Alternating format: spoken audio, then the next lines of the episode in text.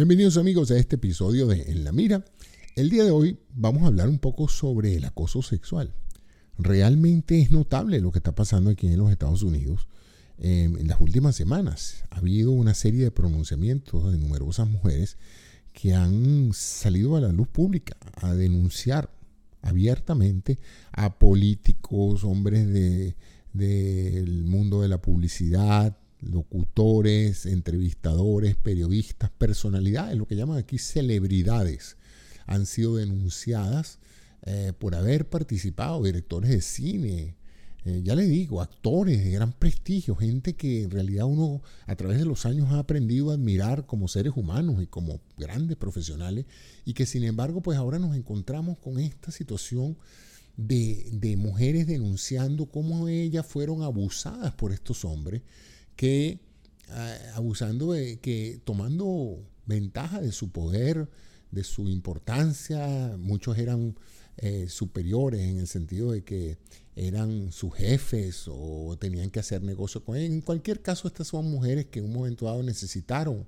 del trabajo o de la confianza de estos hombres y estos hombres pues utilizaron esa posición de ventajismo, de superioridad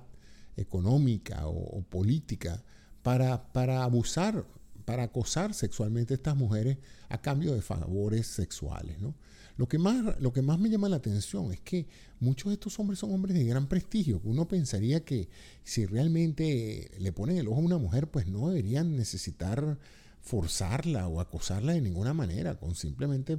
presentar su, su planteamiento, pues podría un momento dado tener una pareja sin necesidad de estar acosando a nadie, mucho menos tomar ventaja de un empleado o de una persona que por necesidad de trabajo o, por cuestiones profesionales se ve vinculada a ellos. ¿no? Pero obviamente hay eh, en el, en el género masculino una tendencia natural al abuso del poder y en este caso el abuso del poder eh, en el área sexual, ¿no?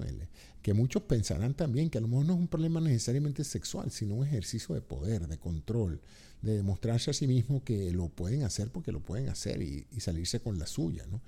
De tal manera de que de esta manera eh, se están produciendo todos estos descalabros de las imágenes públicas de todos estos hombres. Uno que es candidato al Senado de los Estados Unidos, otro un entrevistador de gran prestigio nacional e internacional, un hombre que, que tiene una trayectoria de, varias décadas en el, mundo de la cultura, un hombre ciertamente educado, un hombre que uno pensaría que no, que no jamás se prestaría para este tipo de cosas y sin embargo pues ahí están las denuncias de estas mujeres y no solamente de una, son varias, son varias, lo que hace pensar pues que evidentemente a pesar que son alegatos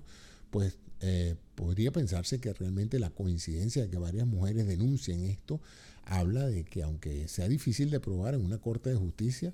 pero evidentemente algo estaba pasando porque no es, no es, no es normal que esto pase. ¿no? bueno, hay preocupación en muchos sectores porque eh, hace muchos años en este país se comenzó y se una preocupación por esta, este abuso de poder, este, el uso de, las posiciones de, de, ah, autoridad sobre ciertas mujeres o sobre las mujeres para abusar de ellas sexualmente y eso se llamó acoso sexual y pues creó toda una legislación al respecto y muchísimos son los casos judiciales que se han abierto a mujeres demandando eh, evidentemente a empresas o a jefes o a personas que en un momento dado pues tomaron ventaja de esta situación y crearon un claro caso de acoso sexual. El problema es que así como también se le abrió esa compuerta a la mujer para defender sus derechos, pues también se creó una, bueno, una aluvión de demandas que no tenían sentido. Eh, mujeres que simplemente en búsqueda de dinero, pues eh, simulaban un hecho punible, en este caso simulaban un acoso sexual que no existía, y eso creó, pues, en las empresas norteamericanas un gran miedo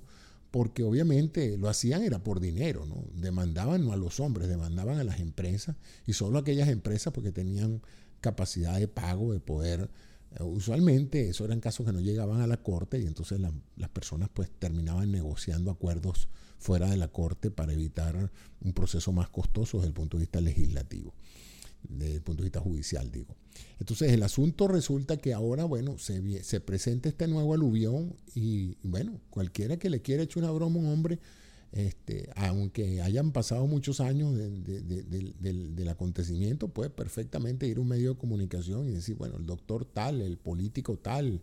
el, banquero tal, me, tocó, me tocó una pierna, me tocó, me jaló los pelos, me dijo que si no me acostaba con él, pues, pues no me daba el cargo y, ya. Eh, la condena eh, se hace a nivel de la opinión pública. El prestigio de la persona está destrozado de tal manera que hay que tener mucho cuidado con esto porque obviamente a mi juicio puede abrir las compuertas para que muchas personas que simplemente quieran echarle una buena broma o un grave daño a otra persona puedan en un momento dado acudir a este expediente de simular o, de refrenar un hecho que a lo mejor fue de mucho consentimiento, pero que eh, con los años pues la persona tiende a pensar que, que no fue así y,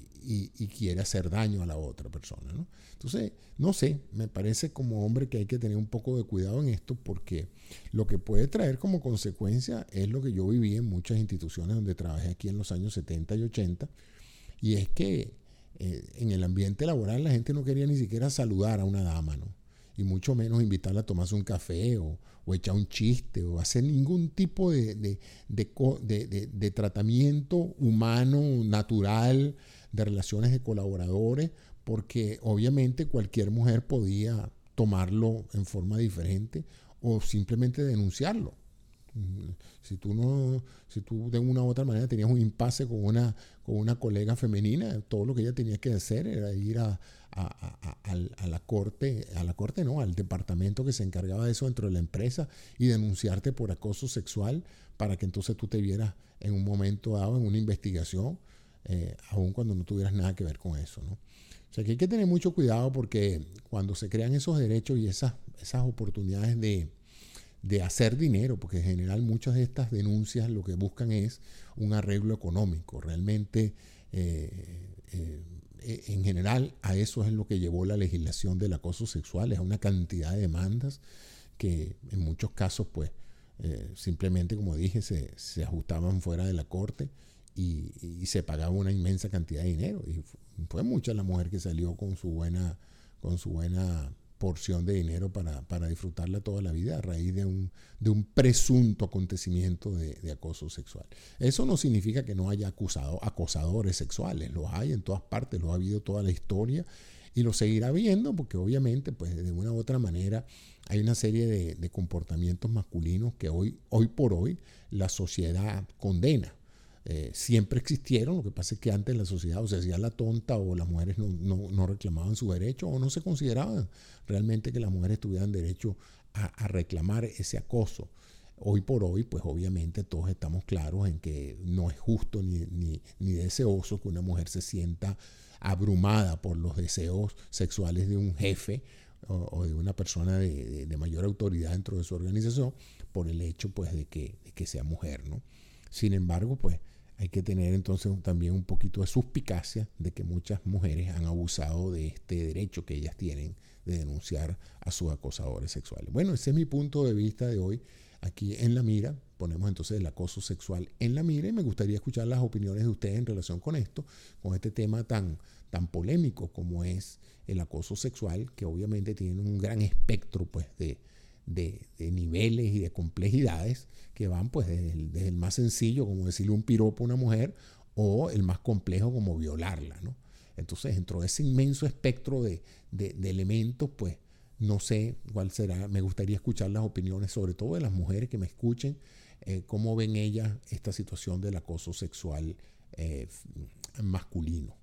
porque también podríamos entonces dedicar otro programa al acoso sexual femenino, ¿no? Que también se ha estado dando en algunos casos en mujeres que ejercen poder para, para obligar a los hombres a hacer lo que ellas quieran de una u otra manera, ¿no? acosándolos sexualmente. Bueno, eh, me gustaría escuchar sus opiniones. Muchas gracias por su atención.